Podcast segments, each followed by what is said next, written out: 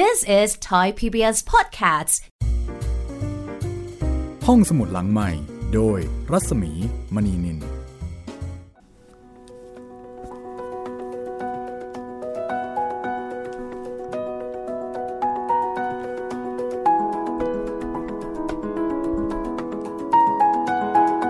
ตอนปรับคุณผู้ฟังเข้าสู่ห้องสมุดหลังไมค์นะคะได้เวลาเปิดทำการอีกครั้งหนึ่งค่ะที่นี่วิทยุไทย PBS นะคะสวัสดีคุณจิตเรนสวัสดีครับพี่หมีครับก็วันนี้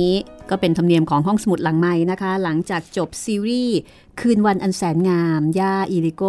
อิลาเรียนและผมซึ่งจบไปเรียบร้อยแล้วครับเดี๋ยวเราก็จะมีการพูดคุยตบหลังนะคะปิดท้ายค่ะตบหลังปิดท้ายกันละกันฟังดูนุ่มนวลนิดนึงครับผมก็คุยกันเกี่ยวกับที่มาที่ไปเบื้องลึกเบื้องหลังนะคะกับข้อมูลที่เราอาจจะยังไม่รู้แล้วก็น่าจะทำให้เราย้อนกลับไปฟังได้อีกอย่างสนุกสนานแล้วก็เข้าอกเข้าใจมากขึ้นสำหรับเรื่องคืนวันอันแสนงามที่แปลมาจากเรื่องย่าอิลิโกอิลาเรียนและผมของโนดาดุมบัสเซ่แล้วก็แปลโดยคุณไกรวรรณศรีดาฟองหรือว่าคุณสายชยานะคะจัดพิมพ์โดยสำนักพิมพ์ Selected Books ค่ะวันนี้เนี่ยเราเชิญเจ้าของสำนักพิมพ์มาคุยนะคะโอ้โหเชิญคนใหญ่คนโตมาเลยนะพี่ใช่ค่ะเจ้าสำนักเลยครับคือปกติเนี่ยก็จะเป็นนักเขียนหรือไม่ก็นักแปลใช่ครับพี่นี่เป็นครั้งแรกนะคะเราเชิญเจ้าของสำนักพิมพ์มาคุณกัลยาศรีธรรมราชนะคะซึ่งเป็นคนที่ไปสืบเสาะค้นหา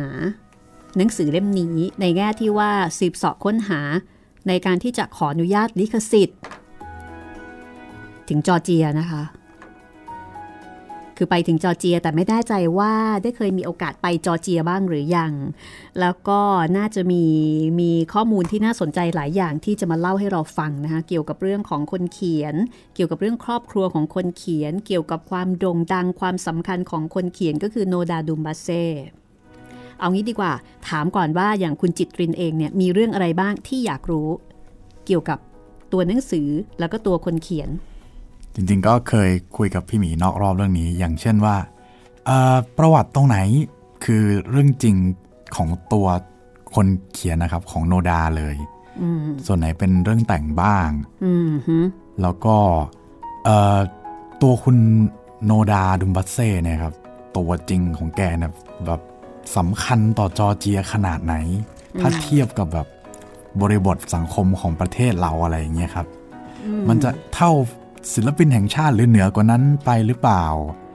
อะไรประมาณนี้ครับผมแล้วก็มีเรื่องบังเอิญนะคะเมื่อวันที่26พฤษภาคมที่ผ่านมาอ๋อใช่เป็นวันชาติใช่ไหมพี่เป็นวันชาติจอร์เจียแล้วก็บังเอิญคือเราเองเนี่ยก็ไม่ได้รู้เรื่องนี้มาก่อนนะคะแต่เราก็หยิบเรื่องนี้มาคุยกันแล้วก็พอดีเป็นช่วงที่เรื่องกำลังใกล้จะจบพอดีก็ตรงกับวันชาติของจอร์เจียแหมอินพอดีเลยเราก็วางแผนเอาไว้ครับผม สงสัยโนดามาดนใจหยิบเรื่องนี้มาเล่าเดี๋ยวนี้ มาเข้าฝันอะไรอย่างเงี้ยพี่ เอาละค่ะอันนั้นเป็นคำถามของคุณจิตรินนะคะว่าอันไหนเป็นเรื่องแต่งอันไหนเป็นชีวิตจริงเพราะว่าเรื่องนี้มีคนบอกว่ามันคืออัตชีวประวัติของโนดาดุมบัสเซ่หรือความโด่งดังของเขาต่อบรรดานักอ่านทั่วโลกว่าตรงนี้เนี่ยโด่งดังสักแค่ไหนยิ่งใหญ่แค่ไหนนะคะแล้วก็ปัจจุบันค่ะครอบครัวของโนดาดุมบัสเซ่ที่ยังคงมีชีวิตอยู่เนี่ยมีเหลือใครบ้างทั้งหมดนี้นะคะก็ไม่แน่ใจว่าเจ้าสำนัก Selected Book นี่จะตอบได้หรือเปล่า แต่ตอนนี้คุณกัลยาศรีธรรมราชหรือว่าพี่นกนะคะอยู่ในนี้อยู่ในสตูดิโอกับเราแล้วล่ะค่ะสวัสดีค่ะคุณกัลยาสวัสดีค่ะเรียกพี่นกก็แล้วกันนะคะยินดีค่ะก็ต้องถามพี่นกก่อนว่าหนังสือเล่มนี้นี่ถือได้ว่าเป็นงานพิมพ์ชิ้นแรกไหมคะของสำนักพิมพ์ Selected Booksใช่ค่ะเป็นงานพิมพ์ชิ้นแรกของเราค่ะโอ้โหงั้นก็ต้องมีความหมายมากเลยชิ้นแรกเริ่มประเดิมเหมือนก็เปิดร้านอะจ้ะทำไมต้องเป็นเล่มนี้ทราบมาว่าเป็นเล่มโปรดของพี่นกด้วยใช่ค่ะถ้ามันก็เป็นเล่มโปรดที่คิดขึ้นมาเป็นเล่มแรกๆถ้าถามว่าหนังสือในดวงใจมีอะไรบ้างอันเนี้ย ต้องมาเป็นอันดับต้นๆอือฮึค่ะคือที่เลือกพิมพ์เพราะว่าเป็นหนังสือที่รักเป็นหนังสือที่ประทับใจนั่นคือเหตุผลหนึ่งนะคะแต่ว่าจริงๆแล้วเหตุผลอื่นก็มีอย่างเช่นหนังสือเล่มนี้มันหายไปจากตลาดนานมากนานถึง30ปีซึ่งโอ้เหรอคะนี่มากกว่าอายุคุณจิตรินนะคะเนี่ยเหรอคะครับผมโอเคยังไม่25เลยครับเด็กน้อยคือตอนนั้นยังอยู่ไหนก็ไม่รู้อะตอนพิมพ์ครั้งแรกอะก็ตอนที่จริงๆแล้วในหนังสือเล่มนี้หายไปจากตลาดเนี่ย30ปีแล้วในระหว่างนั้นเนี่ยเผอิญตัวพี่เองเนี่ยมีต้นฉบับอยู่ถึงสองเล่มก็คือมีหนังสือในเล่มนี้อยู่สองเล่มค่ะค่ะแล้วก็มีเวลาที่คนมาที่ร้านสมัยก่อนจะมีร้านหนังสือของตัวเองนะคะแล้วทุกคนก็จะมายืนจ้องหนังสือเราแล้วก็พยายามขอซื้อให้ได้แล้วก็บอกค่ะไม่ขายค่ะยังไงก็ไม่ขายสุดรักสุดหวงรักสุดหวงถึงขนาดมีไว้2 copy เลยก็ยังหวงอยู่เหมือนเดิมค่ะแล้วก็พอเรามันก็จะมีอยู่ช่วงหนึ่งซึ่งคนเขาก็จะเริ่มแบบหนังสือในดวงใจ10เล่มในดวงใจของใครต่อใครเนี่ยนะคะแล้วก็จะมีการรวบรวมพวกนักอ่านทั้งหลายแหล่เนี่ยแล้วเราก็เซอร์ไพรส์ว่าเฮ้ยเล่มนี้มันอยู่ในใจคนเยอะนะซึ่งเราเองเราก็ไม่เคยรู้ว่าความคิดของคนอื่นนะคะเราก็ของเราเนี่ยมันแน่นอนอยู่แล้วพอเรารู้จักแต่ว่าพอเราไปเห็นคนอื่นซึ่งเขาเป็นนักอ่านตัวยงทั้งนั้นเลยเนี่ยปรากฏว่าชอบเล่มนี้เหมือนกันใช่คุณอาจินปัญจพันธ์ด้วยรักมากได้ยินว่ารักมากเพราะว่าอันเนี้ยเดี๋ยวจะเล่าให้ฟังตอนหลังนะคะว่าทำไมเราพอพูดแล้วขนลุกอ่ะเอาตอนหลังมาเล่าตอนแรกเลยก็ได้ใช่ได้ก็คือตอนที่เราช่วงชุลมุนที่แบบหาตัวคนที่จะประสานทั้งคนแปลทั้งคนเจ้าคนเขียนอะไรเงี้ยโหวุ่นวายมากแต่พอหลังจากจบแล้วเนี่ยคนที่ประสานงานให้เราเอาคำนำของคุณอาจินเนี่ยมาใช้ในเล่มเนี้ยนะคะปรากฏว่าแกก็ส่งรูปหนึ่งมาให้แล้วเราขนลุกคือเป็นรูปที่เขาเอาหนังสือเล่มเนี้ยไปวางไว้ที่เหมือนที่เก็บอัฐิใช่แล้วก็ป้าน้อยนี่ก็เขียนว่าหนังสือเล่มเนี้ยวางไว้ใกล้ๆเลยวางไว้ข้างหน้าเลยแบบพูดแล้วขนลุกสู้เลยแสดงว่ารักมากเป็นรูปที่แบบเราอึ้งมากเลยว่าโอ้โหนี่แสดงว่าคุณป้าบอกว่าคุณอาจินรักมากค่ะลุงอาจินรักหนังสือเล่มนี้มากเพราะฉะนั้นในหนังสือเล่มนี้ก็จะมีคำนิยมของคุณอาจินปัญจพันธ์อยู่ด้วยนะคะทีนี้ต้องถามพี่นกว่ารักหนังสือตรงไหนอ่ะที่ทำให้รู้สึกว่าโหมันเป็นหนังสือที่เป็นยาบำรุงใจในรูปแบบของหนังสืออันนี้ที่เขียนเอาไว้ในคำนำใช่ไหมคะคือพี่หลงรักตัวหนังสือเอาตั้งแต่แรกเลยก็คือชื่อเรื่องคืนวันอันแสนงามมันเป็นภาษาที่สวยมากภาษาที่แบบพอมันเป็นคำบวกซึ่งเรารู้สึกเลยว่าโอ้โหนี่มันเป็นมันเหมือนกับคืนวันอันแสนงามเหมือนกับอะไรอีกหลายๆคำซึ่งเรารู้สึกว่ามันสร้างกำลังใจให้กับคนได้อะฮะแล้วพี่เนี่ยจะเป็นคนที่ชอบคำนี้สมัยเขียนบล็อกเนี่ยก็จะใช้คำนี้เขียนแต่ว่าคำนี้มันเป็นชื่อเรื่องภาษาไทยที่ถูก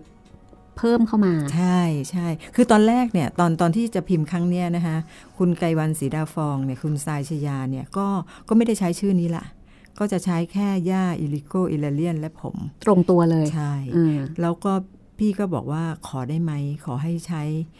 อันนี้ใช้ชื่อเดิมได้ไหมเพราะมันเป็นคำที่สวยอ่ะพี่มีความรู้สึกว่ามันสามารถที่จะบอกคุณลักษณะของหนังสือเล่มนี้ได้ในแค่ชื่อถ้าเกิดคุณเอาย่าอิลิโกอิลเลียนและผมเนี่ยคนก็จะนึกมันคืออะไรเหรอเรื่องแต่รู้ว่าเรื่องเกี่ยวกับคน 3-4 คนเนี่ยนะคะแต่ว่า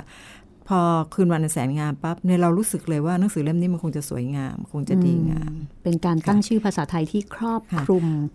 ความเป็นหนังสือเล่มนี้เอาไว้ได้ครบเลยเท่าที่ทราบเนี่ยคนที่คุณแดนอลันแสงทองซึ่งเป็นศิลปินแห่งชาติเป็นคนตั้งคำนี้ค่ะชื่อหนังสือเล่มนี้เพราะตอนนั้นสำนักพิมพ์เลจิน่ารู้สึกจะเป็นของคุณแดนอลันตั้งแต่ครั้งแรกๆที่จัดพิมพ์รู้สึกจะเป็นครั้งที่2ถ้าจำไม่ผิดนะคะอันนี้คือชื่อเรื่องที่โดนใจแล้วเนื้อเรื่องล่ะคะเนื้อเรื่องเนี่ยพี่มีความรู้สึกว่ามันเป็นความรู้สึกที่เราย้อนกลับไปในอดีตของคนยุคเราซึ่งอาจจะเนื้อเรื่องอาจจะเป็นของต่างประเทศก็จริงอะนะฮะแต่พี่มีความรู้สึกว่ามันได้กลิ่นอายของความเป็นชนบท ยุคเราเหรอคะพี่อันนี้มันสมัยสงครามโลกครั้งที่2นะคะยุคแม่หนูนะคะ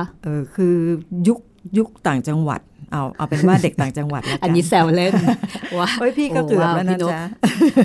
นี่ยุคแม่เลยนะพ่อแม่เขาจะเล่าเกี่ยวกับชีวิตสมัยสงครามโลกครั้งที่2ใช่คือเราจะได้กลิ่นอายของความรู้สึกอย่างนั้นความรักความสมานฉันท์ของคนในชุมชนใช่ค่ะอะไรอย่างนั้นนะคะคือแล้วก็ภาษาที่ใช้เนี่ยมันก็จะแบบเสียดสีจิกกัดกันซึ่งเราก็จะแซวกันสนุกหรือแต่มันทั้งหมดนั้นก็คือความรักความจริงใจแต่เราจะไม่ชมกันเราจะแบบเสียดสีกันเราจะเย้ยหยันกันไม่พูดกันดีๆใช่เนาะคุ้นๆไหมคะคุ้นค่ะ คือประทับใจในบุคลิกของหนังสืออารมณ์ของหนังสือแล้วก็เรื่องราวความสัมพันธ์ในนี้ใช่ค่ะในตัวละครที่เชื่อมเกี่ยวข้องกันแล้วก็มีความประทับใจในอีกหลายๆมุมนะคะซึ่ง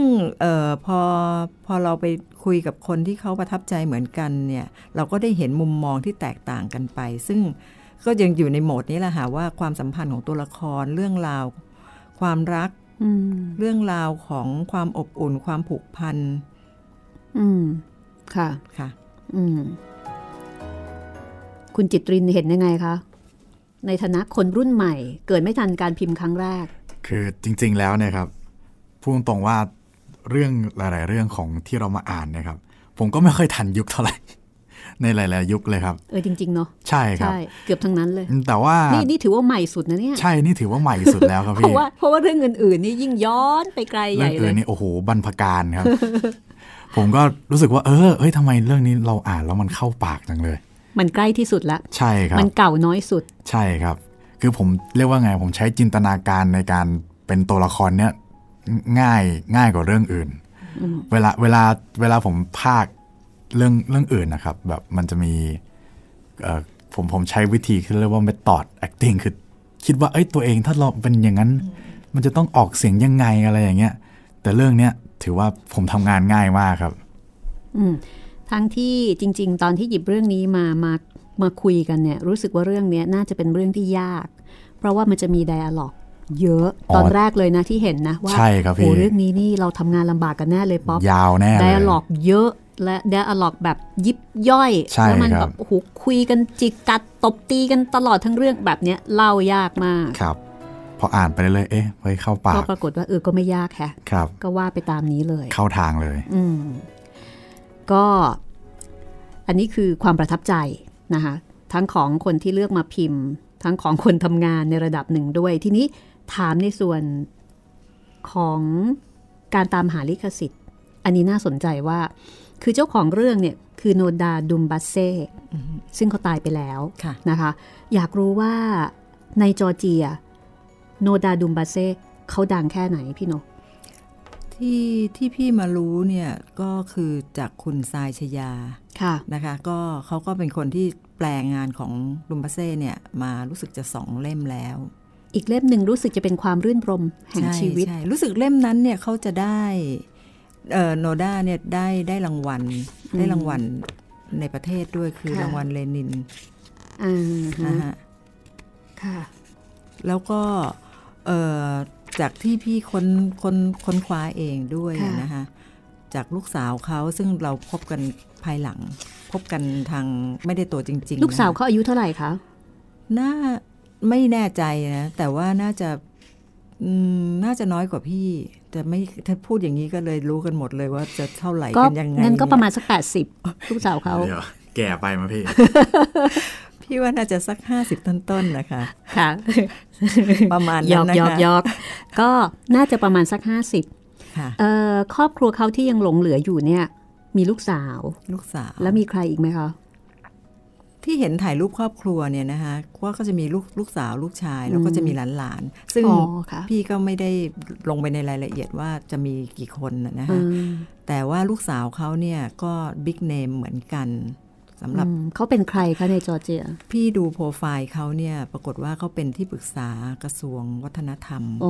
และการท่องเที่ยวของจอร์เจีย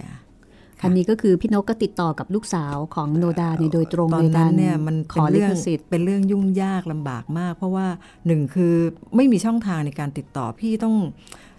โท ขอโทษนะใช้ทั้งภาษาจอร์เจียซึ่งไม่รู้เรื่องเลยต้องใช้ซับแบบที่เขาเรียกกันว่าซับนรกนะฮะที่แบบแปลกันแบบ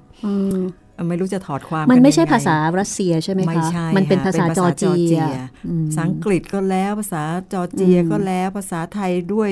แบบพยายามทุกช่องทางแม้กระทั่งคนไทยที่อยู่จอร์เจียหรือไม่กระทั่งผู้ใหญ่ที่เราพอที่จะคอนเน็กต์ได้ว่าช่วยประสานหน่อยได้ไหมก็ปรากฏว่าจอร์เจียเนี่ยไม่มีสถานทูตในประเทศไทยฮะเพราะฉะนั้นช่องทางในการติดต่อเนี่ยไม่มีเลยโอ้แล้วพี่นกทำยังไงคะฟังดูแล้วมันก็พยายามอย่างที่สุดถึงที่สุดก็คือไปเจอ Facebook ของลูกสาวเขา Facebook เขาก็ต้องเป็นภาษาจอร์เจียสิคะถูกต้องค่ะ พอดีว่าในนั้นเนี่ยมันก็จะมีว่าเขาเนี่ยมีช่องทางในการติดต่อซึ่งเขาทำงานกับหน่วยงานราชการ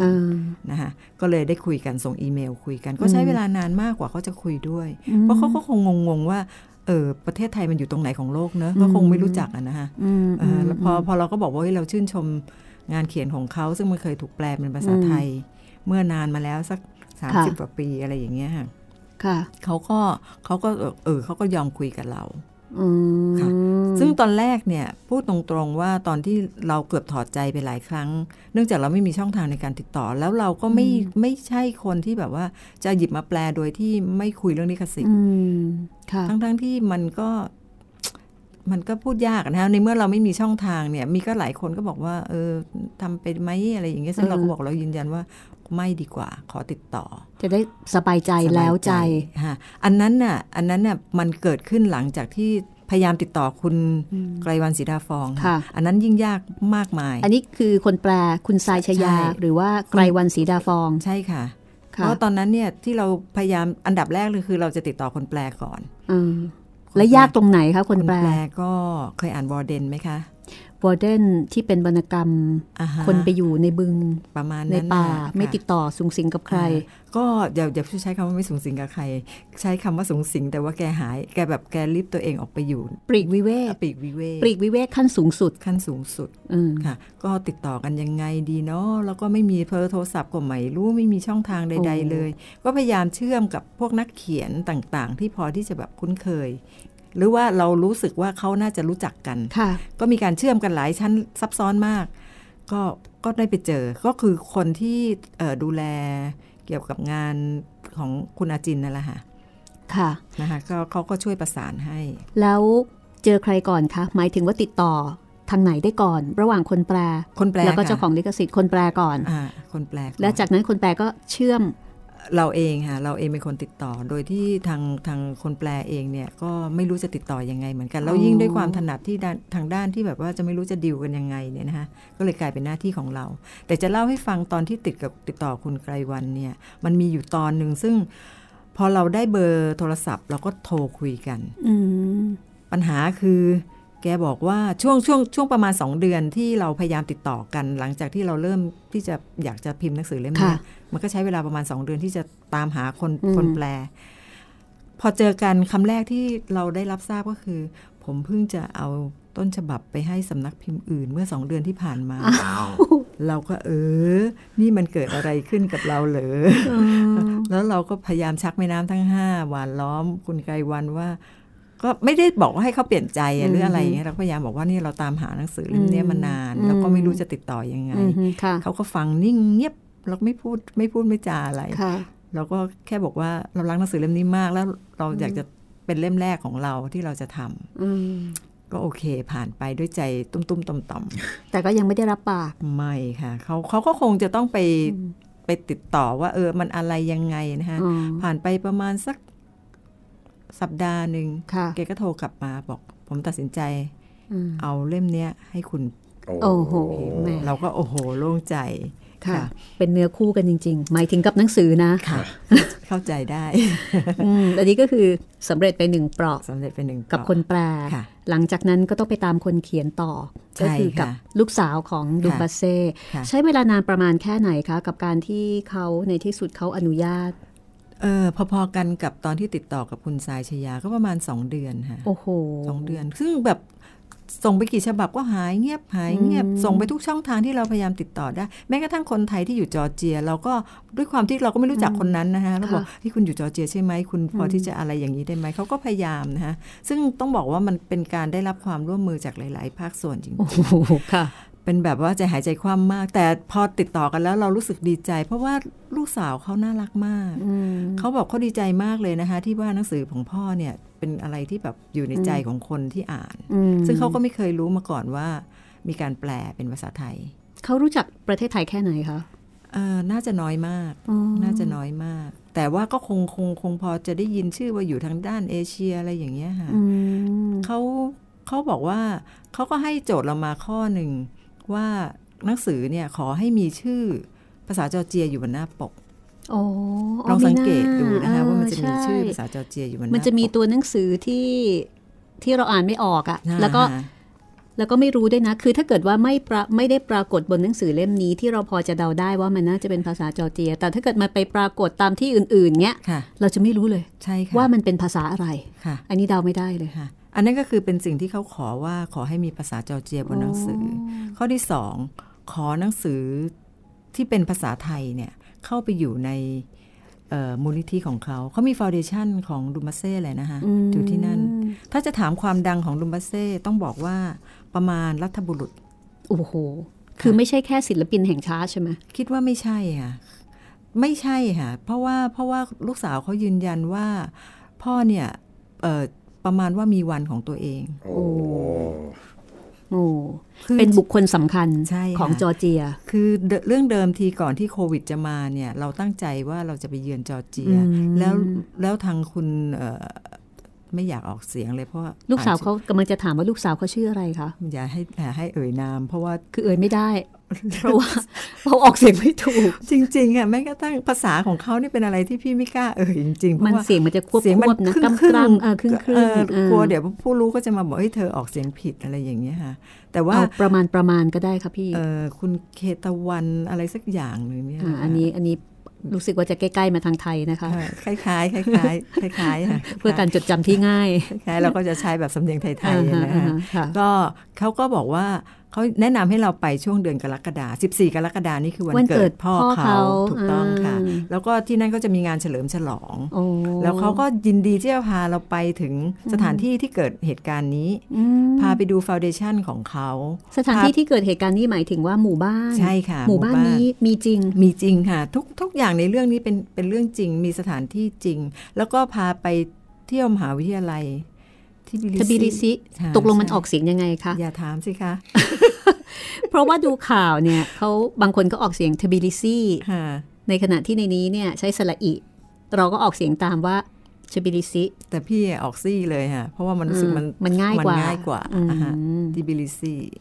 ก็คือตัวโนดาดุมบาเซ่เนี่ยจบจาก Tbilisi จบเศรษฐศาสตร์ใช่ค่ะซูริโกในเรื่องก็จบเศรษฐศาสตร์แต่ว่าในเรื่องนี้เหมือนกับว่าเขาเติบโตที่หมู่บ้านนี้กับย่าแต่ว่าในประวัติบอกว่าเกิดที่ทบิลิซีใช่ค่ะตกลงเป็นยังไงอะคะคือจริงๆแล้วช่วงที่เขาเขียนเรื่องนี้เขาเนี่ยไปอยู่บ้านย่ามีจริงไหมคะหมายถึงว่าย่าแบบเนี้ยอันเนี้ยพี่ไม่ยืนยันนะแต่รู้แต่ว่าที่ได้คุยกับลูกสาวเขาเนี่ยรู้แต่ว่าเหตุการณ์เนี่ยเกิดขึ้นในหมู่บ้านเนี้ยซึ่งเขาเนี่ยเหมือนกับช่วงสงครามหรือยังไงนะคะที่เขาหลบไปอยู่ที่เมืองเนี่ยค่ะไปพักอยู่ที่ไอชนบทแห่งนี้ค่ะสองลุงเนี่ยค่ะมีจริงไหม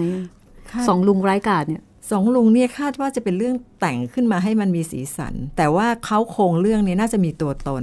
แต่จะถามว่าทุกอย่างในนั้นเป็นอย่างนั้นไหมเนี่ยไม่แน่ใจเพราะว่าจริงๆแล้วเราตั้งใจว่าเราจะมีโอกาสได้คุยกันกับคุณเคทวันอะไรเนี่ยค่ะเมื่อเราไปพบกันนัดหมายกันว่าเมื่อพฤษภาไปปลายพฤษภาที่ผ่านมาเนี่ยเราจะเจอกันก็เกิดเหตุการณ์ซะก่อนเจอสกัดดาวรุ่งสกัดดาวรุ่งก็เลยยังไม่ได้คุยกะว่าเราจะไปมอบหนังสือเล่มเนี้ยชุดเนี้ยให้เขาด้วยตัวเราเตรียมการกันอย่างดีว่าจะแต่งชุดไทยสวยงามเพื่อจะไปมอบหนังสือตัวแทนประเทศไทยขนาดนั้นเลยนางงามจากประเทศไทยปรากฏว่าก็ต้องหยุดไปก่อนค่ะ เพราะฉะนั้นที่มาของหนังสือเล่มนี้กว่าจะจัดพิมพ์ได้นี่ไม่ธรรมดาทีเดียวนะคะทั้งในส่วนของลิขสิทธิ์ไม่มีอะไรง่ายเลยค่ะแล้วก็คนแปลค่ะมีอะไรยากกว่านี้ไหมคะไม่มีแล้วมั้งคะเพราะทำทุกอย่างหมดแล้วเนี่ยเราก็งงเหมือนกันว่าแต่ทุกสุดท้ายแล้วเนี่ยมันก็จบลงด้วยดีค่ะได้รับความร่วมมือจากหลายส่วนค่ะถ้าอย่างนั้นนะคะเดี๋ยวเราพักกันสักครู่ค่ะช่วงหน้านะคะเดี๋ยวกลับมาคุยกันต่อกับคุณกัลยาศรีธรรมราชนะคะหรือว่าพี่นกเจ้าของสำนักพิมพ์ Selected Book ค่ะวันนี้คุยกันนะคะเกี่ยวกับเบื้องหลังที่มาของการจัดพิมพ์หนังสือคืนวันอันแสนงามย่าอิลิโกอิลลาเรียนและผมของโนดาดุมบาเซ่ซึ่งแปลโดยคุณไกรวรรณศรีดาฟองหรือว่าคุณสายชยานะคะเดี๋ยวยังมีเบื้องลึกเบื้องหลังสนุกที่เราจะเมาส์จะคุยกันอีกสักครู่ค่ะ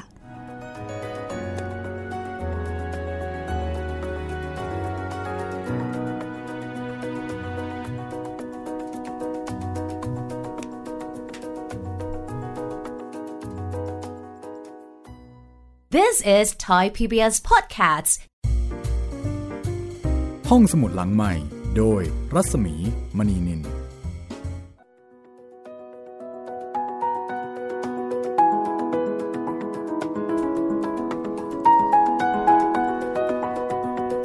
ับมาคุยกันต่อนะคะกับห้องสมุดหลังใหม่ค่ะกับการตามรอยหนังสือที่ชื่อว่าคืนวันอันแสนงามยาอิลิโกอิลลาเรียนและผมนะคะกับเจ้าของสำนักพิมพ์ Selected Books ค่ะที่หยิบเอามาพิมพ์ครั้งล่าสุดหลังจากที่หนังสือเล่มนี้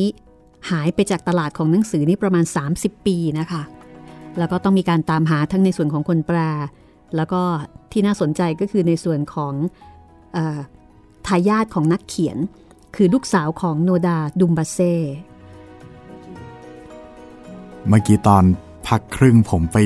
ดูมาครับว่าชื่อของเธออ่านว่าอะไรจริงๆกับมันเป็นคล้ายๆกับเคทวันจริงๆด้วยครับมันคือ KETE แล้วก็ VAN นะครับอาจจะ KTWAN อะไรประมาณนี้ครับเลยทำไมถึงเคทวันอ๋อมันอย่างนี้จริงๆด้วยชื่อหวานทีเดียวนะคะเคทวันเป็นภาษาไทยได้นะครับอันนั้นคือลูกสาวของดุมบาเซ่ที่จริงๆเนี่ยพี่นกมีนัดหมายว่าจะมีโอกาสได้เจอกันประมาณกรกฎาคมค่ะซึ่งเป็นวันคล้ายวันเกิดของดุมบาเซ่ใช่ค่ะทีนี้มาถึงอีกหนึ่งคำถามพี่นกรู้ไหมคะว่าในเรื่องนี้เนี่ยตรงไหนที่เขาบอกว่ามันเป็นอัตชีวประวัติพอทราบไหมคะก็เขาลูกสาวเขาก็ยืนยันว่าทั้งหมดเนี่ยเป็นเรื่องราวของพ่อเขาอะนะคะเป็นเรื่องที่เกิดขึ้นจริงในชีวิตอย่างที่พี่บอกว่าแต่ว่าเรื่องรายละเอียดปลีกย่อยเนี่ยมันอาจจะถูกเติมเข้ามาเพื่อให้มันสีสันมันสนุกสนานขึ้นอะไรอย่างนั้นแต่เหตุการณ์ทั้งหมดเนี่ยเป็นเหตุการณ์จริงทั้งหมดเลยเพราะฉะนั้นเท่ากับว่าชีวิตในวัยเด็กของดุมบาเซ่เนี่ยเขาก็เติบโตมาในชนบทใช่ค่ะจะบอกว่าอย่างนั้นก็ไม่ถึงขนาดนั้นซะทีเดียวเพราะว่าจริงๆแล้วเขาเป็นคนเมืองนะคะเพียงแต่ว่าช่วงที่เขาไปเขียนนิยายเรื่องนี้หรือว่าเขาย้อนอดีตกลับไปช่วงนั้นเนี่ยคือเขาเอาความรู้สึกตอนที่เขาไปอยู่ในชนบทมาเขียนมากกว่าพี่คิดว่าอย่างนั้นอาจจะมีเรื่องราวซึ่งอาจจะถูกเติมแต่งเข้ามาแต่โดยเนื้อหาถ้าเกิดดูท้ายเล่มเนี่ยนะคะก็จะมีประวัติของดุมบาเซ่อยู่นะคะเขาก็จะบอกว่าเนี่ยคืออัตชีวประวัติของดุมบาเซ่เลยแต่เราก็ไม่รู้จริงๆว่าช่วงไหนบ้างที่มันถูกเติมเข้ามาเอาเป็นว่าโดยรวมก็คือเป็นเรื่องราวของเขาค่ะเพราะเขาใช้คำนี้เลยค่ะแต่ตัวเขาเนี่ยเกิดที่เมืองหลวงทบิลิซีก็เรียนที่มหาวิทยาลัยกับทบิลิซีเลยค่ะแล้วก็จบเศรษฐศาสตร์ใช่ค่ะในส่วนของจอร์เจียนี่ก็ถือได้ว่าเป็นประเทศใหม่ค่ะแต่ว่าเป็นดินแดนเก่าแก่โบราณคือดินแดนแถบนั้นเนี่ยเก่าแก่ค่ะแต่ว่าความเป็นประเทศจอร์เจียอันนี้ถือได้ว่าเป็นประเทศน้องใหม่ใช่ค่ะเพราะว่ายังไม่มีสถานทูตในบ้านเราใช่ค่ะเพราะว่าตอนที่ติดต่อกันก็ถ้าเรามีสถานทูตมันก็คงทุกอย่างมันคงง่ายขึ้นนะคะค่ะนี่กว่าจะเจอกันก็พัดผ้ากันอยู่นานโอ้โหแม่แทบจะต้องมีล็อกเก็ตมีลายแทงกันเลยทีเดียวนะคะมีปานคู่ ในส่วนของจอร์เจียเนี่ยพี่นกเคย คือยังไม่ได้ไปยังค่ะเป็นความใฝ่ฝันอย่างหนึ่งของหลายๆคนด้วยนะคะทำไมถึงใฝ่ฝันอยากจะไปจอร์เจียคือถ้าเกิดไม่นับว่ามันมีความเกี่ยวข้องเชื่อมโยงกับหนังสือเล่มนี้โดยความเป็นประเทศจอร์เจียดินแดนแห่งนี้มันมีอะไรน่าสนใจอะคะจอร์เจียเท่าที่พี่ได้สัมผัสจากคนที่เขาใช้ชีวิตอยู่ที่นั่นนะคะเขาบอกว่าเป็นมันเหมือนกับประเทศที่แยกตัวออกมาจากรัสเซียต้องไหมคะแล้วก็เป็นกึ่งยุโรปยุโรปตะวันออกใช่ค่ะแล้วก็ด้วยทัศนียภาพหรือว่าภูมิสถาปัตย์อะไรต่างๆเนี่ยมันคือยุโรปแล้วก็แต่ว่ามันก็จะอยู่ตรงระหว่างเอเชียกับยุโรปหรือมันจะกึ่งกันใช่ไหมคือจอร์เจียนี่มันอยู่ทางตะวันตกของรัสเซียค่อนไปทางฟากนั้นค่ะแล้วตอนที่พี่จริงๆแล้วจะถามว่ามันเป็นความใฝ่ฝันซะก็ทีเดียวก็จะไม่ใช่นักแต่ว่าสำหรับการเป็นคนเดินทางนะคะหนึ่งในนั้นเนี่ยมันก็คือจุดหมายของใครหลายๆคนพอตอนที่เอาหนังสือเล่มนี้มาทำเนี่ยทุกคนก็กำลังเห่อจอร์เจียกันคนไทยเริ่มที่จะไปจอร์เจียเพราะมันเป็นประเทศที่ไม่ต้องขอวีซ่าปีหนึ่งเท่าที่พี่รู้นะคะอยู่ได้ปีหนึ่งใช่ค่ะโดยที่ไม่ต้องนั่นเลยคือทุกคนก็จะอยากเดินทางไปจอร์เจียเพราะว่าเหมือนเขาเปิดประเทศไหมคะใช่ค่ะค่าของชีพก็เท่าที่ทราบมาก็ค่อนข้างที่จะถูกเข้าถึงง่ายแล้วก็บ้านเมืองสวยงามแล้วได้ยินว่าคนก็เฟรนลี่มากค่ะก็เลยเป็นหมุดหมายของหลายๆคนหลายๆนักเดินทางค่ะพอคืนวันอันแสนงามถูกแปลออกมาทุกคนก็ถามว่าเป็นเพราะจอร์เจียหรือเปล่าเราบอกว่าไม่ใช่จุดกำเนิดของมันคือตอนนั้นตอนที่เขียนคืนวันอันแสนงามมันยังไม่ได้เป็นจอร์เจียมันก็คือเขาต้องใช้คำว่ารัสเซียหรือเปล่าสหภาพโซเวียตหรือเปล่าสหภาพโซเวียตค่ะตอนนั้นยังเป็นโซเวียตอยู่ค่ะเพราะฉะนั้นเนี่ยเราจะเห็นวิถีชีวิตในระบอบสังคมนิยมยังคงถูกบันทึกในหนังสือเล่มนี้เกี่ยวกับเรื่องของระบบนารวมเกี่ยวกับหน่วยงานราชการที่มันเป็นอีกแบบหนึ่งนะคะก็ยังมีการจิกกัดมีการค่อนแคะกันก็สนุกขำๆค่ะเพราะฉะนั้นเท่ากับว่าจอร์เจียเนี่ยกำลังจะเป็นหมุดหมายการท่องเที่ยวแห่งใหม่ค่ะหมายถึงว่าถ้าไม่มีโควิดก่อนหน้านี้ก็บูมมากนะคะเหมือนเขาเพิ่งเริ่มเปิดประเทศไหมคะสักพักหนึ่งแล้วค่ะแต่ว่าคนไทยก็เริ่มที่จะเข้าไปเที่ยวที่นั่นมากขึ้นเพราะว่าอย่างที่บอกค่ะว่าหนึ่งก็คือไม่ต้องขอวีซ่าแล้วค่าครองชีพก็ค่อนข้างที่จะถูกแต่การเดินทางก็ซับซ้อนเพราะไม่มีสายการบินตรงต้องไปต่อไม่แน่ใจว่ามีหลายฮับที่จะไปต่อนะคะรู้สึกว่ามันจะอยู่แถวอิหร่านใช่ไหมคะอิหร่านตุรกีต้องไปต่อตุรกีค่ะต้องไปต่อตุรกีแล้วก็อีกหลายๆที่หลายๆเมืองแต่ว่าบินตรงไม่มีรู้สึกล่าสุดก่อนที่จะเจอโควิดเนี่ยจะมีอยู่สายการบินหนึ่งที่เป็นโลคอสแต่เป็นเช่าเหมาลำบินตรงค่ะตอนนั้นเนี่ยที่คุยกับคุณเคทวันอะไรเนี่ยนะคะก็เขาก็บอกเลยว่าโอ้โหเขายินดีมากเลยยินดีที่จะแบบว่าพาเราทัวร์คุณจะไปในจุดที่รับรองว่าไม่มีนักท่องเที่ยวคนไหนจะได้มีโอกาสได้สัมผัสโอ้โหค่ะเขาจะมีเหมือนที่พักแบบพิเศษ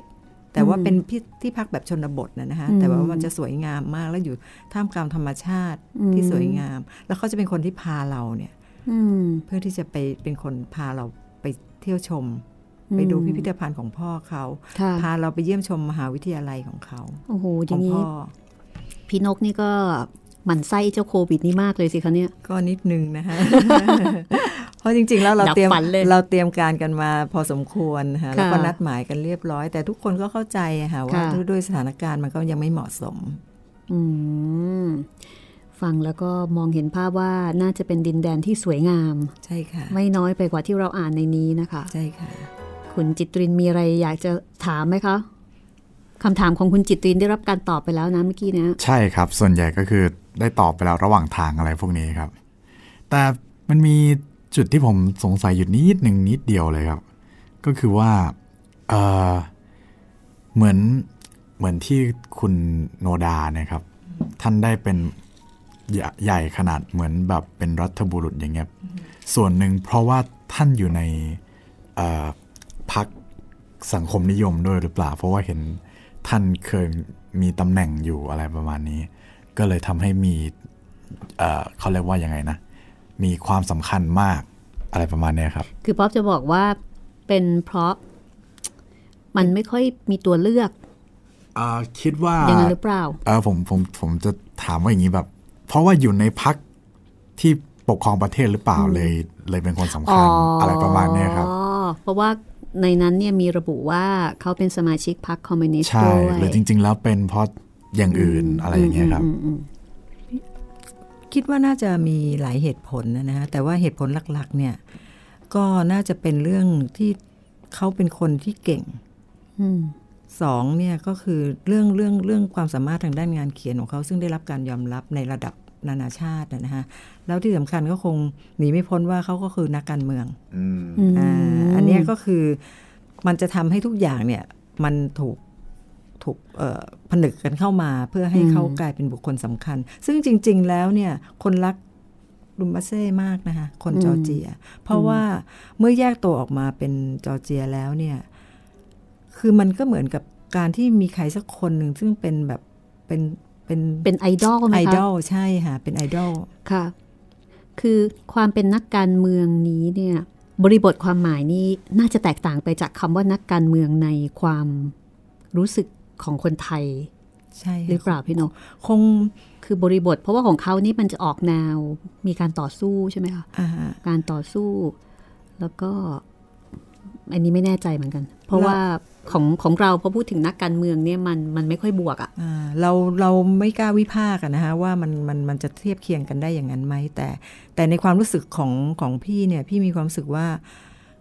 เขาไม่ได้เป็นนักการเมืองโดยอาชีพเหมือนอย่างที่เป็นแบบมาเป็นนักการเมืองเขาอาจจะเป็นผู้ที่นักต่อสู้อะไรแบบนี้ไหมเพราะว่าทางนั้นมันจะออกแนวนักต่อสู้นักปฏิวัติอะไรทำนองนั้นใช่ค่ะแล้วจะบวกอ่ะ แล้วถ้าพูดถึงในต่างประเทศที่มีการแปลหนังสือเล่มนี้เนี่ยนอกเหนือจากบ้านเราเนี่ยพี่รู้มาว่ามันแปลเป็นภาษาต่างประเทศนี่เยอะมากเลยนะคะก็คือเขาก็ดังในต่างประเทศด้วยไม่น้อยเลยอะฮะเพราะว่าจริงๆแล้วนักเขียนรัสเซียเนี่ยได้รับการยอมรับในเวทีโลกอยู่แล้วใช่ใช่มีความลุ่มลึกดูมาเซ่ก็เป็นคนหนึ่งที่แบบบิ๊กเนมมากคือตอนที่เขาเขียนเนี่ยเขาได้ชื่อว่าเป็นนักเขียนรัสเซียใช่ค่ะตอนที่เขียนเรื่องนี้แต่ว่าพอหลังจากที่จอร์เจียแยกมาก็เท่ากับว่าจอร์เจียก็มีเขาเนี่ยเป็นนักเขียนประดับประเทศอะพูดง่ายๆถูกต้องก็กลายเป็นยิ่งเป็นแสงสว่างของประเทศเลยนะฮะเพราะว่าพอแยกออกมาแล้วมันก็เล็กๆเองนะคะจอร์เจียมีประชากรไม่มากน่าจะหลักพี่ไม่แน่ใจว่าล้านนะครับไม่ได้บวกแบบมากกว่าล้านเพราะฉะนั้นเนี่ยประเทศเขาเล็กๆเองแต่เขาได้ภูมิประเทศที่สวยงามแล้วก็มีเหมือนมีโบราณสถานที่ยังคงอยู่พวกป้อมอะไรต่างๆเนี่ยค่ะที่คนจะไปเที่ยวกันเนี่ยนะคะก็เป็นเรียกว่าเป็นทรัพยากรที่มีคุณค่าในเชิงประวัติศาสตร์แล้วก็มีมูลค่าในเชิงการท่องเที่ยวด้วยใช่คนก็จะแฮปปี้มากเมื่อไปจอร์เจียเพราะว่าบรรยากาศเหมือนกันกับไปยุโรปในขณะที่ค่าของชีพไม่แพงค่ะแหมอันนี้ก็น่าสนใจทีเดียวนะคะว่าถ้าหลังจากวิกฤตโควิดผ่านไปนะคะจอร์เจียก็น่าจะเป็นอีกที่หนึ่งที่ได้รับความสนใจดูจากบุคลิกของผู้คนในหนังสือนี้เนี่ยพี่นกคิดว่าบุคลิกของคนจอร์เจียจากประสบการณ์ที่ได้มีโอกาสคุยได้มีโอกาสได้ติดต่อเนี่ยจะออกแนวยังไงคะจากที่ได้คุยกับคุณเคตวันเนี่ยนะคะก็รู้สึกว่าเขาเป็นคนที่น่ารักมากเขาเหมือนคนไทยตรงที่ว่าเขามีน้ำใจเราไม่เคยร้องขออะไรจากเขานะคะเป็นสิ่งที่เขาบอกเราว่าถ้ามีโอกาสมาเยือนเขายินดีต้อนรับในลักษณะที่ว่าล็อกบอกว่าฟรีออฟชาร์จแต่นึกออกไหมฮะนอกจากคุณมีตั๋วไปอันนี้ก็อาจจะคุยกันแค่คนสองคนนะฮะเราไม่ได้ไปในลักษณะเป็นทีมใหญ่แล้วเขาก็บอกว่าเขายินดีนะยินดีต้อนรับแล้วก็พาไปในสถานที่ที่เกิดเหตุการณ์พาไปเยี่ยมชมพิพิธภัณฑ์ของพ่อเขามูลนิธิของเขา แล้วก็เหมือนกับว่าตัวของเคทวันเองเนี่ยเขาจะเป็นบุคคลสำคัญในวงการนักเขียนของจอร์เจียจะมีนักเขียนจากต่างประเทศเนี่ยถ้าเราตาม Facebook เขานะคะจะเห็นว่าจะมีนักเขียนจากต่างประเทศเนี่ยไปเยี่ยมชมไปเข้าพบเขาเนี่ยบ่อยมากเพราะฉะนั้นเนี่ยเขาน่าจะเป็นคนที่ขับเคลื่อนเพราะเนื่องจากตำแหน่งทางการเมืองด้วยหรือเปล่าที่เขาเป็นที่ปรึกษากระทรวงวัฒนธรรมค่ะแต่ประเทศเขาก็จะมีเหตุการณ์ความไม่ค่อยมีเสถียรภาพนิดนึงก็เราก็ยังได้คุยกันว่าตอนช่วงนี้เขาก็จะยุ่งหน่อยนะอะไรอย่างเงี้ยอ๋อเหรอคะก็นิดนึงค่ะก็มันก็คงเหมือนกับทุกๆประเทศมั้งคะรวมทั้งเราด้วยซึ่งก็จะมีแบบนู่นนี่นั่นในทางการเมืองนะคะค่ะแล้วก็ในเรื่องของพวกอาหารการกินอะไรพวกนี้นี่อ่านจากในเรื่องนี้นะคะก็จะมีการพูดถึงเหล้าเหมือนกับคนจอร์เจียนี่เขาก็เป็นคนอารมณ์ดีเนาะก็แล้วก็เป็นคนช่างดื่มอาจจะเป็นเพราะรัสเซียมันร้อนมันหนาวใช่ไหมคะมีเหล้าชาที่บอกว่ามันเป็นวอดก้าแรงมากนี่ถ้าเกิดว่าจะเป็นการต้มด้วยเนาะใช่ไหมต้มกลั่นในครัวเรือนใช่ไหมซึ่งก็มีตัวละครในเรื่องนี้รู้สึกว่าจะเป็นลุงอิลาเรียนใช่ไหมคะอิลาเรียนที่เป็นคนต้มเหล้าเก่งค่ะเท่าที่ดูก็เหมือนกับว่าบุคลิกของคนจอร์เจียนี่ก็เป็นคนเฮฮาเหมือนกันนะคะอาจจะเป็นด้วยน้ำเมาด้วยนิดนึง อาจจะแล้วก็อาจจะเป็นบุคลิกที่เรื่องนี้มันเป็นบรรยากาศของท้องทุ่งอะพี่คิดว่าความสัมพันธ์เนี่ยมันก็จะเหมือนกันกับคนชนบทที่แบบว่าคุยกันแบบก็จิกกันไปกัดกันไปอะไรอย่างเงี้ยค่ะคือเราสัมผัสได้อะว่าเขาใกล้ชิดกันในลักษณะที่ว่าคุยกันเหมือนหยอกเย้ากันได้ตลอดเวลาแล้วก็ไม่ได้ใช้คำที่สวยหรูแม้กระทั่งย่ากับหลานเวลาคุยกันเขาก็ไม่ได้สวีทนะไม่ได้สวีทแต่เรารู้เลยว่าเบื้องหลังนั้นคือความรักล้วนๆที่มีให้กันถ้าถามว่าคนอ่านหรือว่าคนฟังเนี่ยนะคะนอกเหนือไปจากความสนุกสนานจากบุคลิกของตัวละครแล้วเนี่ยสิ่งที่จะได้จากหนังสือเล่มนี้ที่เป็นแกนอันสำคัญนี่มันคืออะไรคะพี่นกพี่อยากให้บางคนก็มีติงเหมือนกันว่าด้วยภาษาที่อาจจะดูฟังดูหยาบคายนิดนึงเพราะว่าบางพูดคำด่าคำเหมือนกันพูดคำด่าคำแต่ทีนี้เราก็มาถามว่าในบริบทของสังคมชนบทเนี่ยภาษาเหล่านี้มันก็อาจจะเป็นเรื่องธรรมดาหรือแม้แต่ในสังคมปัจจุบันซึ่งเราไปฟังเด็กวัยรุ่นคุยกันเนี่ยเราก็จะได้ยินคำที่มันเป็นประมาณเนี้ยแต่พอมาเป็นหนังสือเนี่ยเราอยากจะบอกว่ามันเป็นหนังสือวรรณกรรมเยาวชนบางคนก็จะบอกว่าโอ๊ยถ้ามันมีคำหยาบอะไรอย่างเงี้ยแต่เราอยากให้ไปดูที่แก่นของเรื่องคือความรักแล้วก็การมองโลกในแง่งามการผ่านเหตุการณ์ต่างๆไปได้ด้วยอารมณ์ขันหรือว่าความช่วยเหลือมีน้ำใจซึ่งกันและกันมันทำให้รู้สึกว่าความรักเนี่ยมันเยียวยาได้ทุกสิ่งจริงๆพี่มีความรู้สึกว่ามันทำให้เราผ่านเหตุการณ์ช่วงที่อาจจะยุ่งยากไปได้เหมือนกับเรื่องอีกเรื่องหนึ่งที่พี่มักจะหยิบมาเทียบเคียงกันอยู่เสมอก็คือนอกจากคืนวันอันแสนงามแล้วของวินเลียมซาโลยันได้ป่ะคะถูกต้องอันนั้นน่ะพี่มีความรู้สึกว่าความสุขแห่งชีวิตหนังสือ2เล่มเนี่ยมีกลิ่นอายของความฟีลกู๊ดอยู่ในนั้นแต่อันนั้นเศร้าใช่แต่ว่า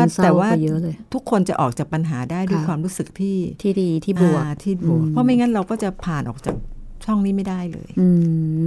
เช่นเดียวกันกับเรื่องเนี้ยทั้งสองเรื่องเนี่ยเป็นหนังสือที่พี่ชอบมากทั้งชื่อทั้งสองเรื่องเนี่ยก็ให้ความรู้สึกว่านี่คือเรื่องราวดีๆที่ใครได้หยิบมาอ่านแล้วจะรู้สึกว่าเฮ้ยโลกมันยังน่าอยู่มันไม่ได้แย่ถึงขนาดนั้นคือโลกมันอาจจะแย่แต่ว่าไม่แย่ตามใช่ค่ะไม่แย่ตามนั้นไปเล่มนี้จัดว่าเป็นวรรณกรรมเยาวชนไหมคะตีความลำบากไหมมันเหมือนจะใช่แต่มันก็ไม่ใช่ซะทีเดียวพี่ว่าใช่นะสำหรับพี่นะพี่ยังถือว่าใช่อยู่แต่ถ้าเกิดจะมาติงกันแค่เรื่องภาษาเนี่ยก็เราต้องถามตัวเองเงียบๆว่ามันหยาบจริงไหมเพราะว่าภาษาทุกวันเนี่ยมันก็อาจจะกลายเป็นเรื่องธรรมดาไปแล้วเพียงแต่ว่าเราไม่ได้ออกมาพูดกันในลักษณะว่าพูดกันต่อหน้า มันก็จะดูแบบเป็นคนไม่ค่อยดีเท่าไหร่เพราะพูดไม่เพาะแต่จริงๆแล้วในวิถีปัจจุบันเนี่ยเขาก็จะพูดกันอย่างนี้แหละก็ถือว่าเป็นวรรณกรรมเยาวชนไหมคะหมายถึงถ้ามีการจัดแบ่งประเภทใช่ๆค่ะเป็นวรรณกรรมเยาวชนเพราะว่าทางจอร์เจียเขาถือว่าเล่มนี้เป็นวรรณกรรมเยาวชนของเขาได้ยินมาว่าเป็นหนังสืออ่านนอกเวลาอ๋อค่ะของนักเรียนที่นั่นด้วยใช่ค่ะงานของดุมเบเซ่ในบ้านเราเนี่ยมีเรื่องนี้แล้วก็มีอีกเล่มหนึ่งคือความรื่นรมแห่งชีวิตหายไปเลยค่ะเล่มนั้นเนี่ยน่าจะไม่น่าจะหาแทบไม่ได้แล้วมั้งคะเพราะว่าหนึ่งคุณไกวันเองก็อย่างที่บอกว่าเขาเองเขาก็ไม่ใช่มันมาจากเรื่องอะไรคะพี่นกพอจำชื่อภาษาอังกฤษได้ไหมคะความรื่นรมแห่งชีวิตเนี่ยท้ายเล่มเนี่ยมันจะมีรู้สึกว่าคุณจิตริน White Flag Law of Eternity ครับอ๋อโอเคที่เป็นเรื่องของคนไข้ในโรงพยาบาลใช่ครับการต่อสู้ระหว่างความดีความชั่วนะคะความรื่นรมย์แห่งชีวิตนี่มันเป็นนวนิยายเรื่องสุดท้ายของเขาเลย1978เป็นนวนิยายเรื่องสุดท้ายนะคะ Law of Eternity ความรื่นรมย์แห่งชีวิตนะคะใช่ไหมคะพี่นกเพราะฉะนั้นในบ้านเราเนี่ยก็จะมีแค่2เล่มนี้เคยแปลนานมากแล้วค่ะพอๆกันกับคืนวันอันแสนงามเนี่ยค่ะแล้วก็ไม่ได้ถูกตีพิมพ์ซ้ำอีกเลย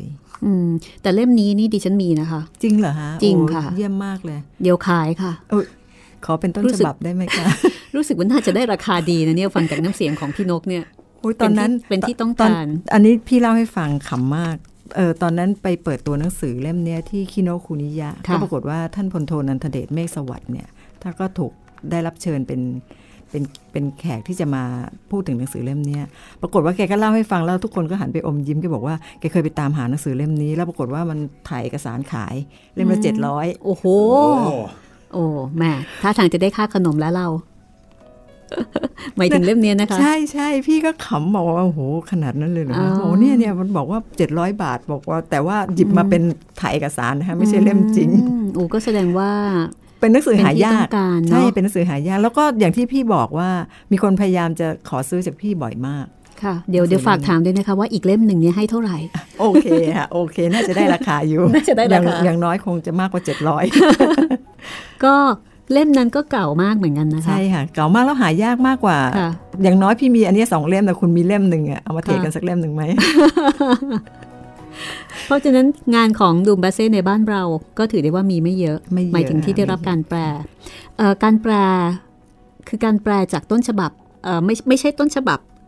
แต่ว่าเป็นต้นฉบับภาษาอังกฤษภาษาอังกฤษค่ะคือแปลมาอีกทอดตอนแรกอ่ะพี่ก็ไม่แน่ใจว่ามันเป็นการแปลข้ามกันมาหรือเปล่าไขว้กันมาหรือเปล่าปรากฏว่าแปลจากภาษาอังกฤษไม่ใช่ไม่แน่ใจว่าดุมเบเซ่เองเขียนเป็นภาษาอังกฤษด้วยหรือเปล่าอาจจะมีทั้งเขียนทั้ง2ภาษาหรือเปล่าหรืออาจจะได้รับการแปลโดยตัวเขาเองหรือไม่แน่ใจเพราะว่าตอนที่เราติดต่อกันเนี่ยทางนั้นก็บอกว่าเขามีต้นฉบับที่เป็นภาษาอังกฤษซึ่งเราก็บอกโอเคเรามีเหมือนกันก็ไม่ต้องขอค่ะเพราะฉะนั้นเราไม่เคยเห็นต้นฉบับที่เป็นภาษาจอร์เจียเหมือนกันแต่ในถ้าเกิดเรามีโอกาสได้ไปเราคงเห็นเพราะว่ามันจะมีเป็นคอลเลกชันของหนังสือที่ถูกแปลเป็นภาษาต่างๆอยู่ที่มูลนิธิของเขาใช่ค่ะโอ้โหเขาทำเป็นเรื่องเป็นราวมากพอสมควรทีเดียวเชียวค่ะน่าสนใจทีเดียวนะคะกับเรื่องราวของนักเขียนที่ทำให้ประเทศจอร์เจียเป็นที่สนใจแล้วก็เป็นที่รู้จักคือถ้าจะว่าไปถ้าไม่มีดุมบาเซ่เนี่ยก็เหมือนกับไม่ค่อยมีจุดไม่ค่อยมีจุดเด่นอะไรเหมือนกันนะก็คือเป็นประเทศเล็กๆที่แตกมาจากรัสเซียแต่พอมีนักเขียนว่าอ๋อนี่ไงบ้านของดุมบาเซ่คนเขียนหนังสือเล่มนั้นเล่มนี้โอ้มันก็ดูแบบเหมือนกับมันมีอะไรขึ้นมาทันทีไปตามรอยอะไรอย่างเงี้ยเป็นพลังของวรรณกรรมนะคะแต่เอาจริงๆแล้วเนี่ยถ้าเราย้อนไปดูเรื่องเส้นทางการท่องเที่ยวของจอร์เจียเนี่ยนะคะจะเห็นว่าไม่มีใครเข้าใกล้เส้นทางที่จะไปเรื่องของดุมเบเซ่เลยนะคะอาจจะเป็นเนื่องจากว่ามันเป็นเหมือนยังเป็นดินแดนที่คนยังไม่ค่อยได้ถูกค้นพบเท่าไหร่ไม่ใช่เส้นทางที่คนจะเพิ่งเริ่มคือจอร์เจียเวลาที่เราไปเนี่ย เขาก็จะมีเมืองที่แบบมีอะไรสวยงามมีเป็นสัญลักษณ์ของเมืองอะไรอย่างเงี้ยแต่ว่าหมู่บ้านนี้ก็จะเป็นหมู่บ้านเล็กๆที่ซ่อนตัวอยู่ในชนบทซึ่งก็จะไม่ได้มีแหล่งท่องเที่ยวแหล่งท่องเที่ยวในความหมายคืออาจจะไม่มีโรงแรมชั้นหนึ่งหรืออะไรแต่อาจจะเป็นแค่เกสต์เฮาส์เล็กๆหรือว่าเป็นโฮมสเตย์เล็กๆแต่ว่าสวยงามอะไรอย่างเงี้ยก็ยิ่งมีเสน่ห์ไปอีกแบบใช่ค่ะอันนั้นเป็นเมืองเล็กๆที่น่าสนใจมากกว่าเมืองใหญ่ๆในความคิดนะคะเพราะเวลาไปเที่ยวเนี่ยเราก็ไม่รู้ส่วนตัวจะเป็นคนที่ไม่ชอบเมืองใหญ่ค่ะงั้นก็เดี๋ยวเริ่มต้นเก็บตังค์เลยก็แล้วกันมันก็ว่าอีกว่าปีครึ่งใช่ไหมคะถึงจะทุกอย่างจะน่าจะฟังจากน้องหมีมาน่าจะไม่ต่ำกว่าปีครึ่งนะคะกว่าที่เราจะมีวัคซีนแล้วก็มีการใช้หมายถึงว่าในกรณีที่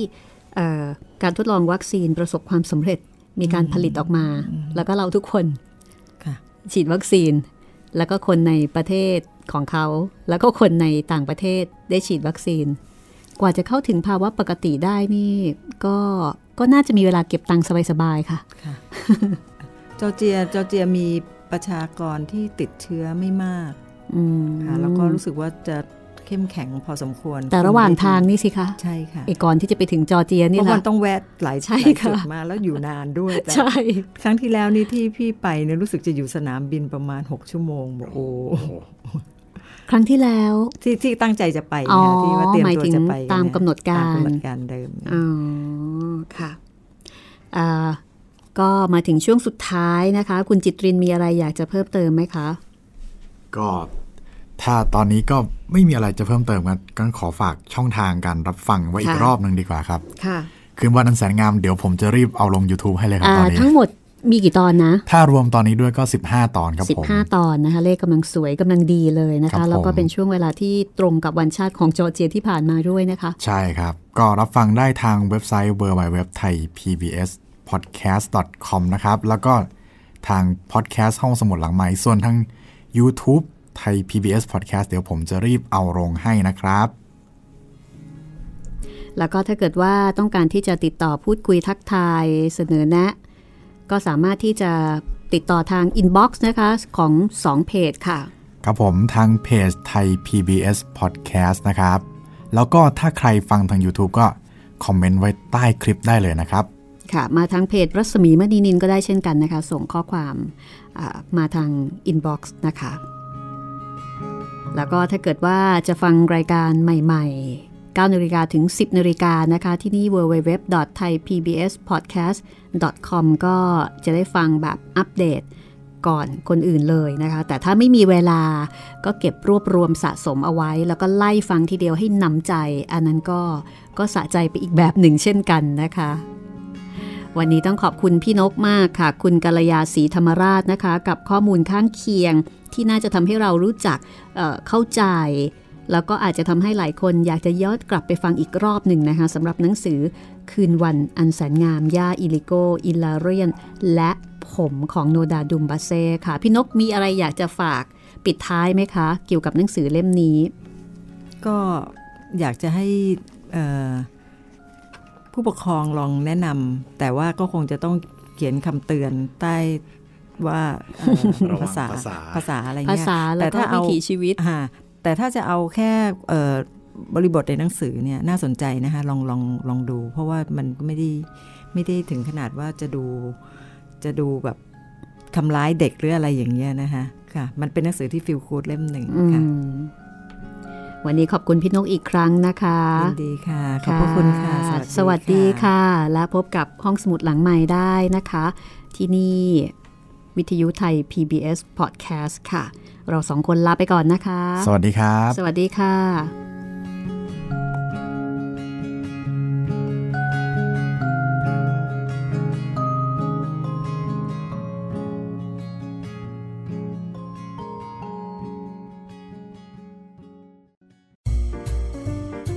ะห้องสมุดหลังใหม่โดยรัศมีมณีนิน This is Thai PBS Podcasts